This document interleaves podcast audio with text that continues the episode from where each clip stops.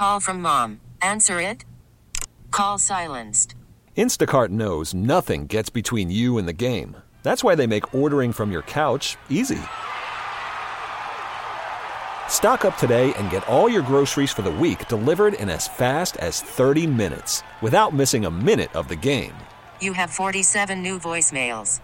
Download the app to get free delivery on your first three orders while supplies last.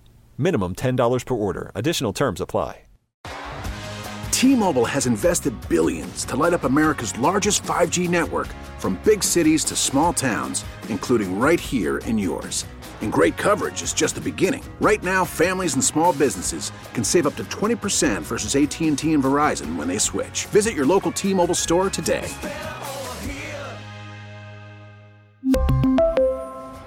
Plan savings with three lines of T Mobile Essentials versus comparable available plans. Plan features and taxes and fees may vary.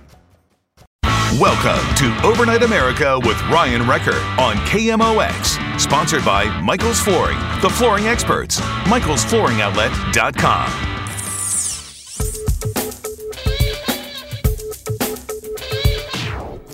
And welcome back to Overnight America. I'm Ryan Recker, Ryan Recker Radio on Facebook. A little bit later, we're going to talk to another author who is going to be participating as part of the St. Louis Jewish Book Festival. To start the hour off, we're going to welcome back a guest we had just a few months ago. His name is John Pessa, author of Yogi: A Life Behind the Mask. John, how are you?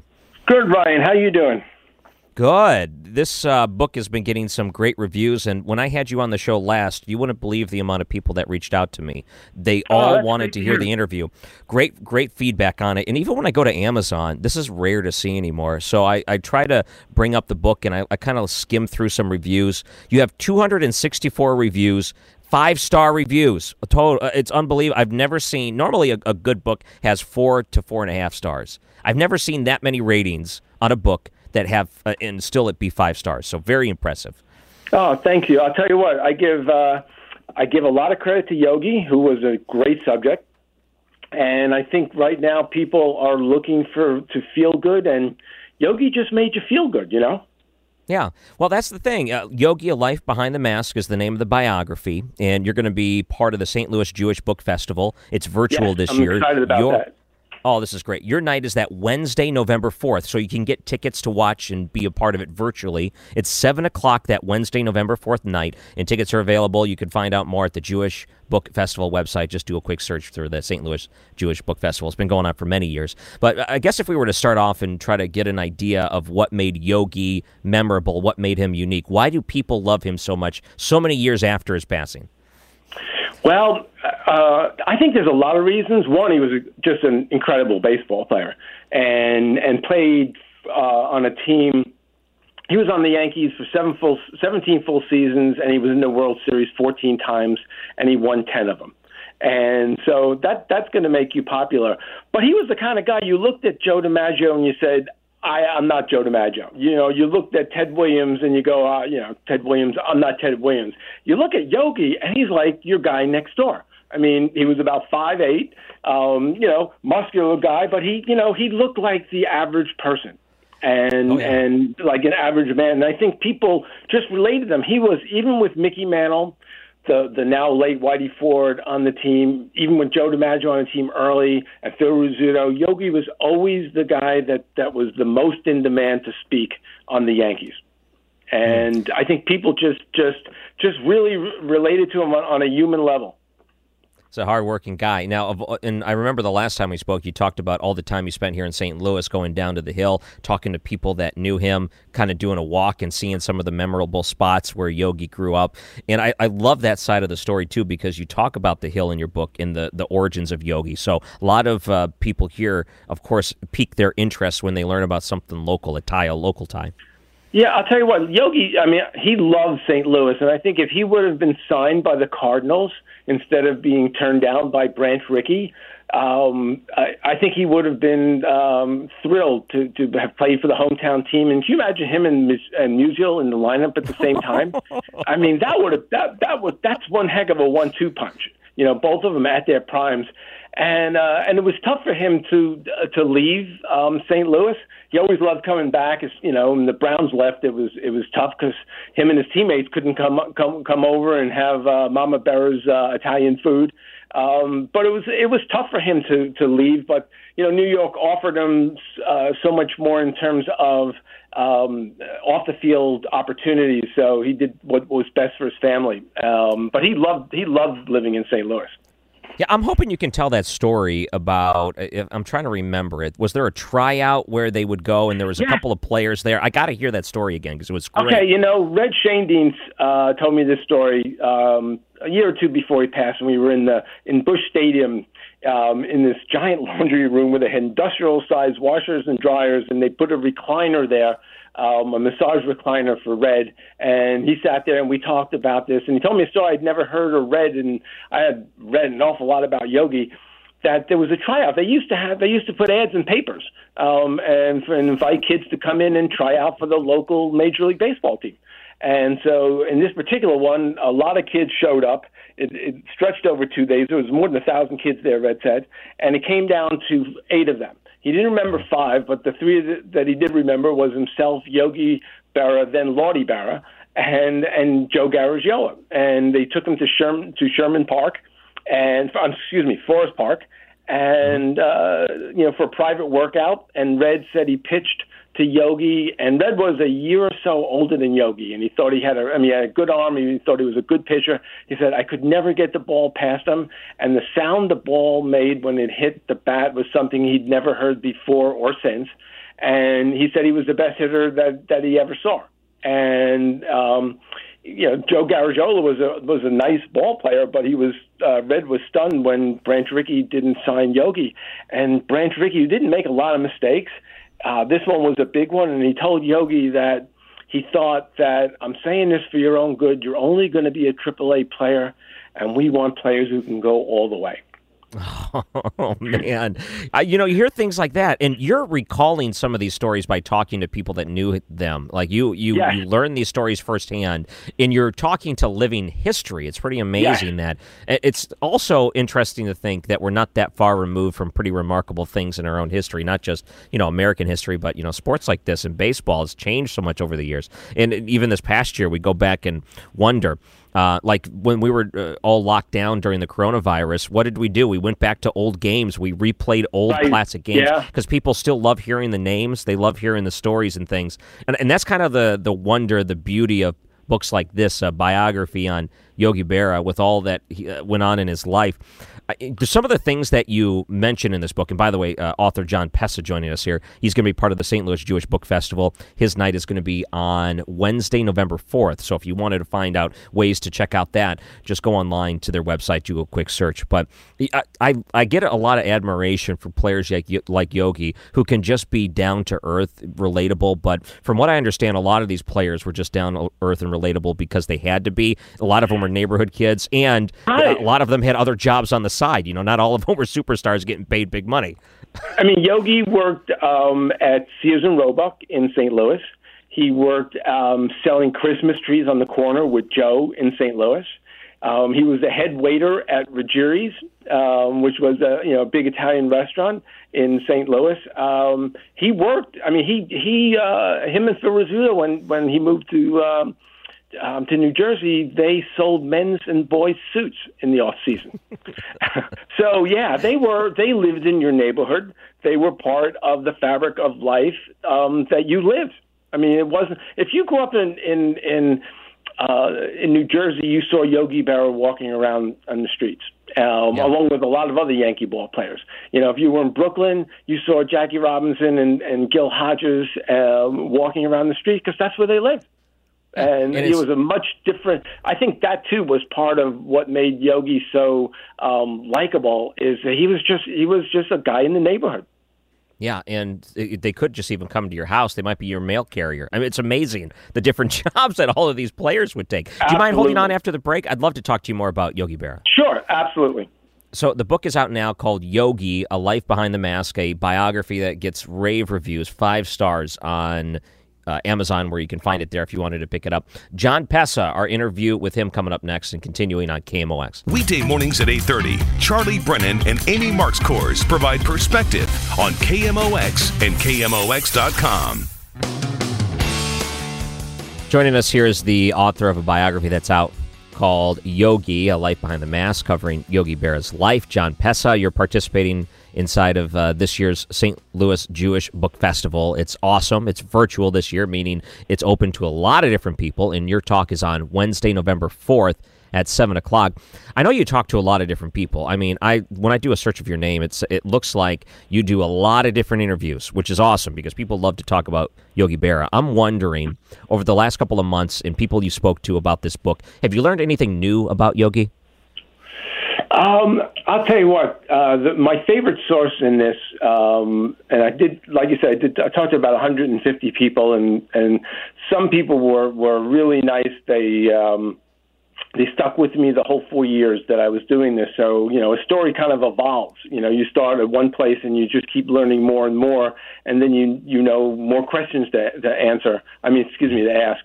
And and Bonnie um, Morse, who was Carmen Berra's uh, y- uh, younger sister, one of one of her sisters, um, she still lives in St. Louis, um, and she was just so good at filling in the who Yogi was, you know, growing up from the day he met Carmen, um, you know, right through to you know visiting him in New Jersey and to the to the day he died. And she just she really uh, made Yogi um, human for me. I mean, I think that one of the things, one of the reasons I wanted to do this book was I thought that Yogi's uh, persona kind of overshadowed both his Hall of Fame career, which is amazing, but also who he really was as, as a as a person, and you know, a much more uh, quiet, uh, almost shy uh, person, not not the kind of not the person that you you see in the commercials. Um, and she said, and just you know, one thing just universally liked, and she said about the only thing I could complain about Yogi is that he used to pinch me on the arm, and his hands were so strong, being a catcher, that he goes, he didn't realize how much that hurt. Um, but that was, she goes, that's about the worst thing I can say about my brother-in-law, um, Oh, which man. is that that's pretty good. Do you uh, ev- did you visit Gioia's? Because I know Yogi Berra would go in there and get the hot salami. He loved that sandwich. I, I'm wondering if you had a chance to try that. When No, I. I missed that one. Um, did did get the toasted ravioli on the hill though, and Yes. that was one of Yogi's favorites, and and I could see why it was, it was delicious. And so many good Italian restaurants up there. Oh man, it is something else. It, it's world class. It's been Yeah, tough the oh, last couple of months, but I'll tell you, it is world class food on the hill. And now, uh, I don't know uh, these different talks that you do, and and you kind of spread what you've learned about Yogi Berra in the biography, which is out now called Yogi: A Life Behind the Mask, and author John Pessa joining us here on uh, Overnight America. I'm curious, what kind of things do you normally talk about when, like, for example, you're doing the St. Louis Jewish Book Festival on Wednesday, November 4th. When when you get up and you have a talk on Yogi Berra, what's your main message that you want to portray about him? Well, I mean, he led about as full and rich a life over 90 years as, as anyone I could find. I mean, he just in, enjoyed life. He wanted to be a baseball player, and even though people told him, believe it or not, that, that he'd never make it, um, he knew that he was that how good he was, and he you know becomes a Hall of Famer. But just you know his his uh, his his Hall of Fame personality, I think, is really the thing that like you as you started the show about why people just relate to this man. I mean, there is no. If I say I did a book on Yogi Berra, I'll be in a room answering questions for two hours. I mean, people Yeah. just want to know of, about who this guy is, and and really, to tell you the truth, you know, one of the things I learned from Yogi and about Yogi was um, Yogi didn't do talks. Yogi did um, Q and A's. And Bob Burns, was, who was a you know legendary St. Louis baseball writer, used to go around St. Louis with him, um, and he would be the one that would conduct interviews. And he said, you know, I'm happy to come to your banquet, um, but you know, I'm only going to do Q and A's. And and I think answering people's, you know, what people want to know. I got lucky enough to spend four and a half years of my life and getting paid to do it to hear stories about Yogi Berra. I mean, Oh, how cool wonderful. is that?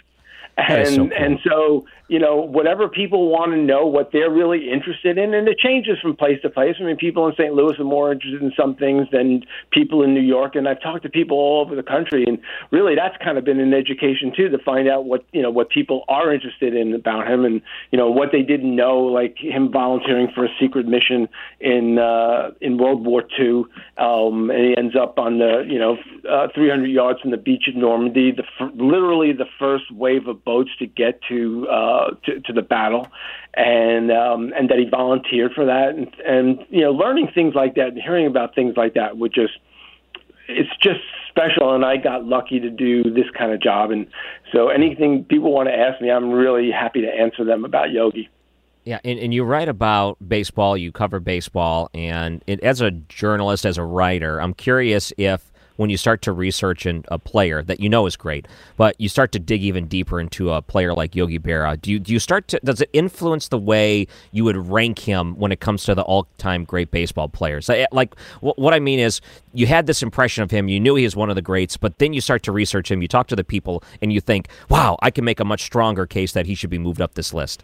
It's funny you should say that because that's exactly how I feel. I mean, I grew up as a uh, baby boomer living in New York, so Mickey Mantle was was every baby boomer's idol here in New York, and uh, Yogi was my father's favorite player, and he would because I didn't I didn't get to see Yogi in his prime. I saw him as a as a good platoon outfielder at the end of his career with the Yankees, and my father was the one who saw him in his prime, and when I dug into his career, he was the best player on the best team in baseball.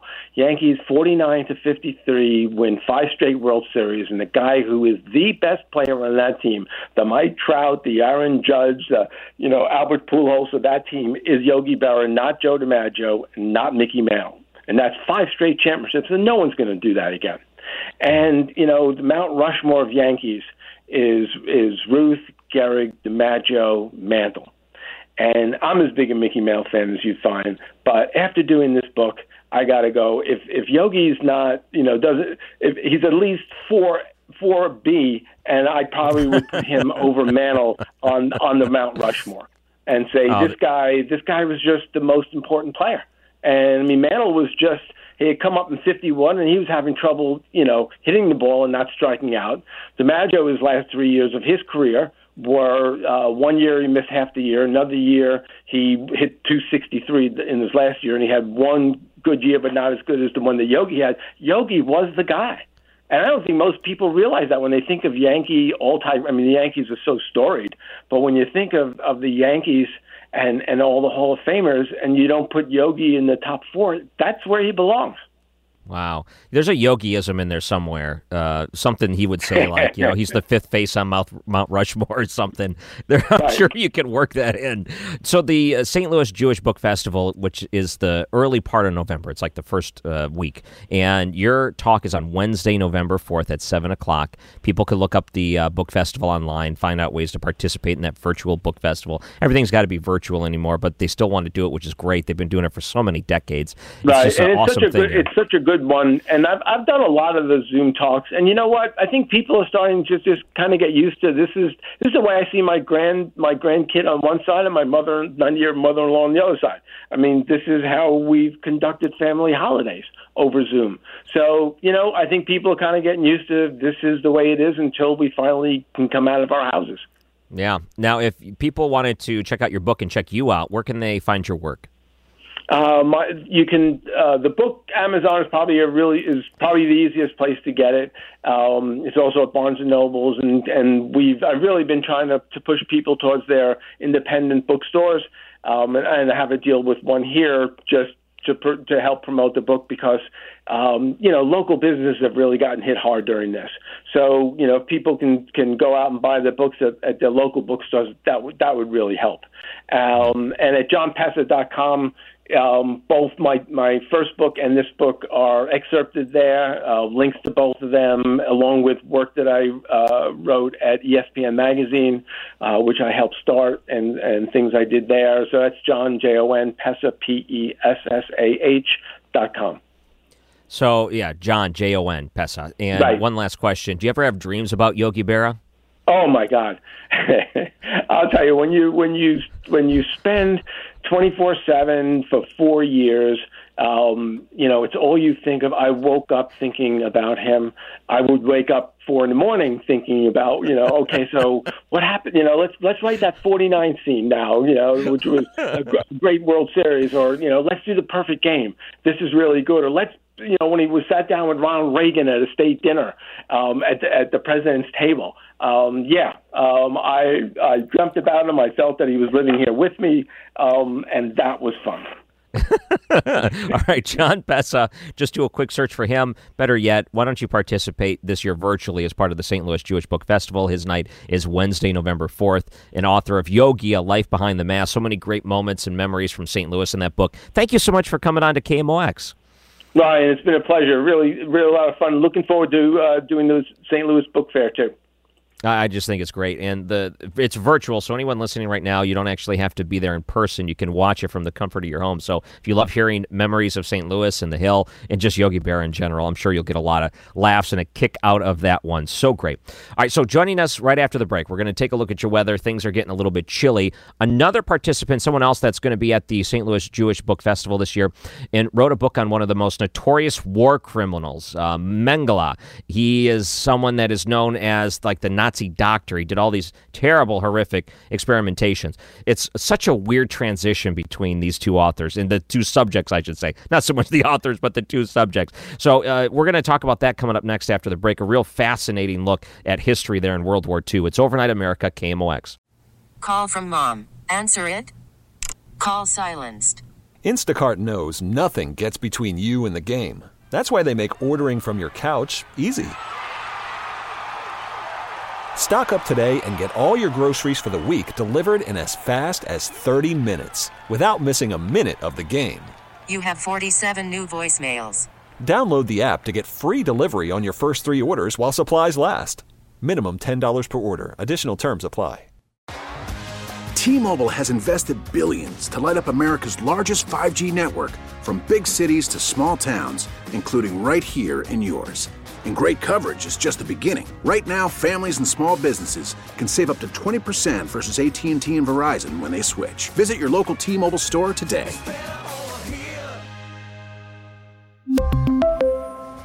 Plan savings with three lines of T-Mobile Essentials versus comparable available plans. Plan features and taxes and fees may vary. News Radio 1120 KMOX, the voice of the Cardinals. And Overnight America continues. It's a little different subject from our first half hour of the show, but also this year, as part of the St. Louis Jewish Book Festival, is an author that's joining us now for the next couple of segments. He wrote a book um, really about one of the most notorious war criminals of all time, pretty well known, Mengele, Unmasking the Angel of Death, David Marwell. Thank you so much for coming on to KMOX. My pleasure, Ryan. How are you? Good, very good. So you're also going to be part of the, the book festival virtual this year. Your night is Friday night, November 6th. Well, it's during the day, it's at 2 Right. o'clock. Uh, and nice thing about the virtual is that anyone that has an interest in this subject can learn an awful lot, and it's a little bit more intimate and personal, and they can participate this way like they were in person, which is always great because there's so many uh, great topics that are covered as part of this book festival. It's one of the great things that happen here in St. Louis. The, the topic itself, one of the most notorious war criminals of all time, and this person has become I think popular in recent days. I didn't know who this was when I was growing up. It wasn't really covered in the history books. If it was, maybe I wasn't paying attention in high school or college. But it wasn't until recent years when I think there's been a, a deeper dive and more interest in documenting the tragedies of World War II. And you, when you look at some of the mo- notable names that were part of the Nazis, and when we talk about Mengele, I I am just uh, shocked that number one, any human being would be capable of doing the things he was doing. I'm sure it must have been a very difficult thing for you to research. Well, it, it was. You know, uh, Ryan, I, I uh, was a, I used to work for the Department of Justice, and I was assigned to the case back in 1985 to try to to find Mengele, and uh, we instead found a body in in São Paulo, Brazil, and then attempted to determine whether the body was Mengele's or not. And that really was my first connection with the Mengele case. And I had thought about it for well since 1985. And when I when I stepped down from my last job as a director of a museum in New York, I decided that I was going to write a book about the investigation. And that's what got me back into the subject. And in doing that, I discovered a tremendous amount that had been written about Mengele since 1985 and since I had been involved in the case. And it led me to really expand my inquiry beyond the investigation into where he was and how he escaped justice into a biography of the man himself. Yeah. And really, the first time I heard about him was when Glenn Beck would talk about him on his radio program maybe five or six years ago. And he, he uh-huh. got really into the history side of things. And then you hear these things, and it's just, you're just, you're taken back and you're, you're thinking to yourself, how in the world could this happen? As in, how could all of how could a person uh, be just uh, so? I really don't know how to say it. It's it's almost like how can a, a, human brain operate in such a way where they can conduct certain experiments and, and act in a way in, uh, to other human beings like that? It just boggles my mind. Well, it, it is a it's a hard thing to get your mind around. Um, but one of the things that I that I discovered in the course of my work was that Mengele was far different than than I had imagined him to be. I had, like you, I imagine, had thought of Mengele as some kind of uh, out of control monster uh, who was satisfying uh, base instincts and grotesque uh, motives in in what he was doing. But it turns out that Mengele was actually um, much different.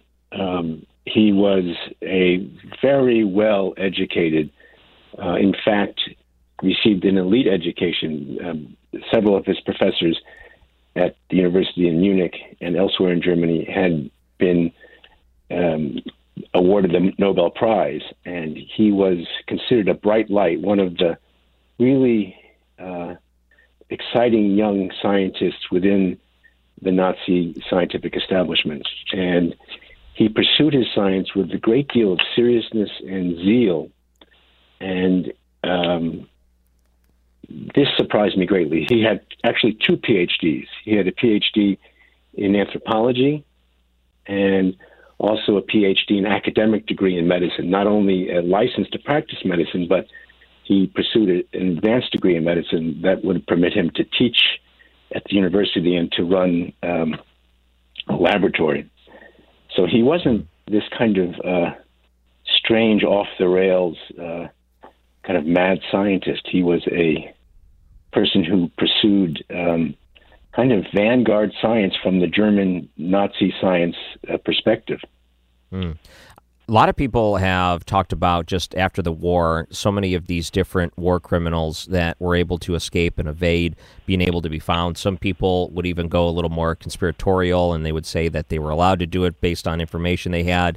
And it, for all these years, you know, even to recent years, we've seen um, uh, television programs, Nazi hunters that want to go and find anyone yeah. that may still be alive to hold them uh, accountable for the terrible things they've done. They don't care if they're 98 years old. They still want to make sure they're held accountable for the crimes, even though they've been evading things for so long.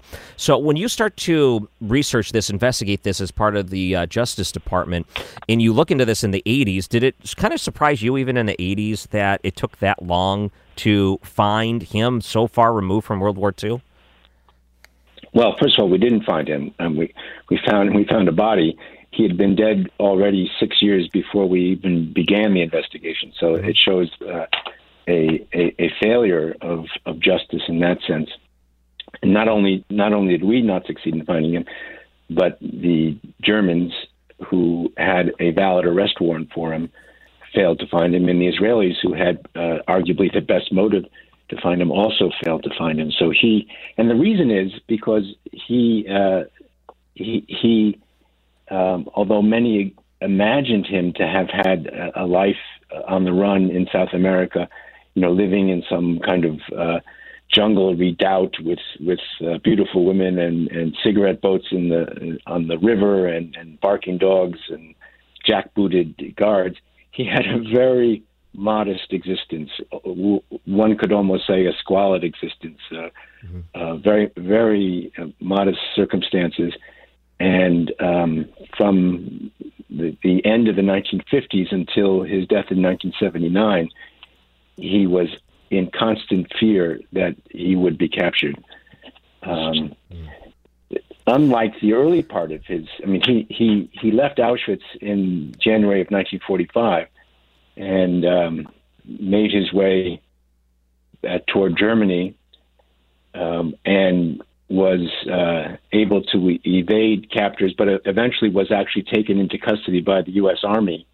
Mm-hmm. Um, but he, he was not uh, identified as Joseph Mengele, the, the physician at Auschwitz was able to be released from uh, American captivity and went underground in Germany for a few years. And then, with the help of his family, which was a very wealthy family that, that had a, a major industry in the town where he grew up, he was able, with the family money, to make his way uh, from Europe, uh, from Germany into Austria, through the Brenner Pass into Italy, and then to the seaports in Italy to Genoa, and then uh, by ship in 1949 to to Argentina, where he lived for about a decade without anyone looking for him and without any real threat to him. He lived under an assumed name, but was so, in the end, so comfortable that he gave up his assumed name and re, uh, and re reassumed his his true identity as Joseph Mengele, or in in South America it was Jose Mengele, and uh, it wasn't until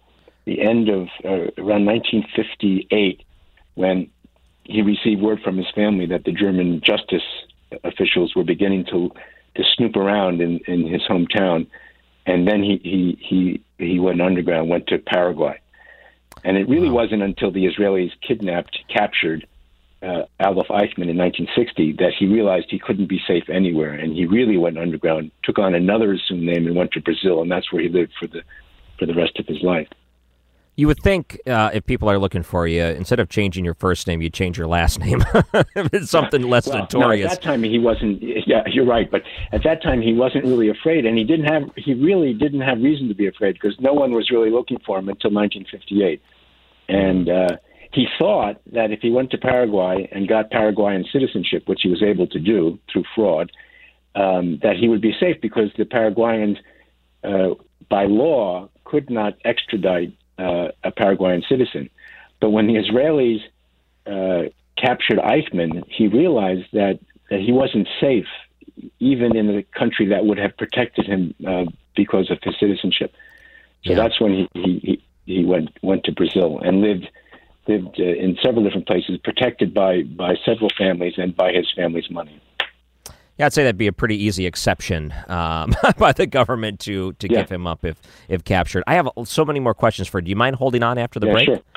So I'm, the, I'm the book is out, uh, yeah. Mengele, Unmasking the Angel of Death. He's one of the most notorious war criminals uh, of the Nazi Party, World War II, and author David Marwell will be participating as part of the St. Louis Jewish Book Festival this year virtually. And his talk is on Friday, November 6th, 2 p.m. You can get the virtual tickets, participate, and, and really uh, dive deep into this by participating in the book festival. Just do a quick search and you can find out ways to do that. We'll continue with him next on Overnight America, KMOX. Now back to Overnight America on KMOX. Sponsored by Michael's Flooring, the flooring experts. Michael'sFlooringOutlet.com.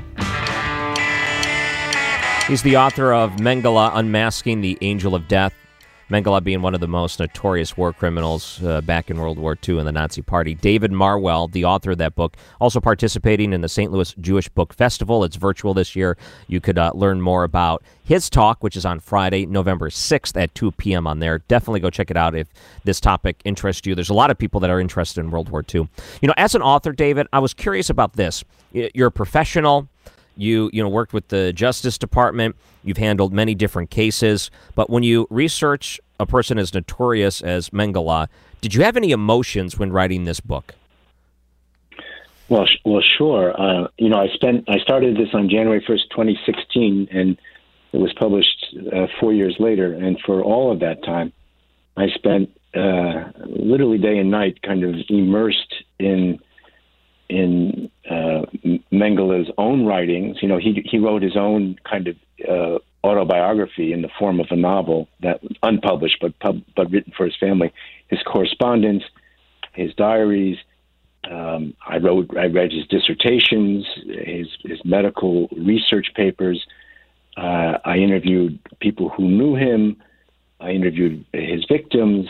Uh, so you you become as as one should if you're going to tackle a serious subject like this. You have to really steep yourself in the material, and it becomes in a way uh, it becomes your your world, and uh, it is not uh, an uplifting place to be. So I I, um, I was quite um, relieved when I was when I typed the last character in the last chapter and was able to send it off to the to the publisher. Um, That's you hear yeah, about those uh, stories with actors, like they they get so deep into a role and they study it and they research it and they do everything they can and by the time the role is over it changes their way of thinking like it, it, it, it impacted them in such a way. So when you have someone as you know as heavy as mengele and everything that you know about him before with your investigations but then going back and reading and learning and then writing and compiling all of these things that's, i mean that's a lot of weight to uh, to put on your mind. I mean, that that's got to be yeah. a difficult thing. You can't just like drop that when you're done and say, "Okay, on to the next thing." That that's got to be one of those things that are just uh, impossible as a writer to to ever be able to, you know, it probably changes you in in the way that you live after that. Well, it it it, it, it does have an impact on you, and, and it has an impact on your family. I can tell you, my my wife was was was as pleased as anyone that we we kicked Joe Mengele out of our house. Um, and and and got through with him. But it also is it's a necessary um, it's necessary to immerse yourself that way if you really want to try to try to understand uh, the subject matter because it's too easy with a character like Mengele who's too easy to write off as some kind of uh, you know supernatural monster. Um, it's much more difficult to try to come to terms with the the human being that he was and try to understand what what uh, what motivated him, and also try, if you can, to to uh, distill uh, some some lessons from from what you're what you're working on. It's not simply to um, you know to kind of satisfy your your own uh, interest. It's really to try to to to make this history somehow useful. Hmm. So, what so lessons a, do you come to? It's a serious to? matter, yeah.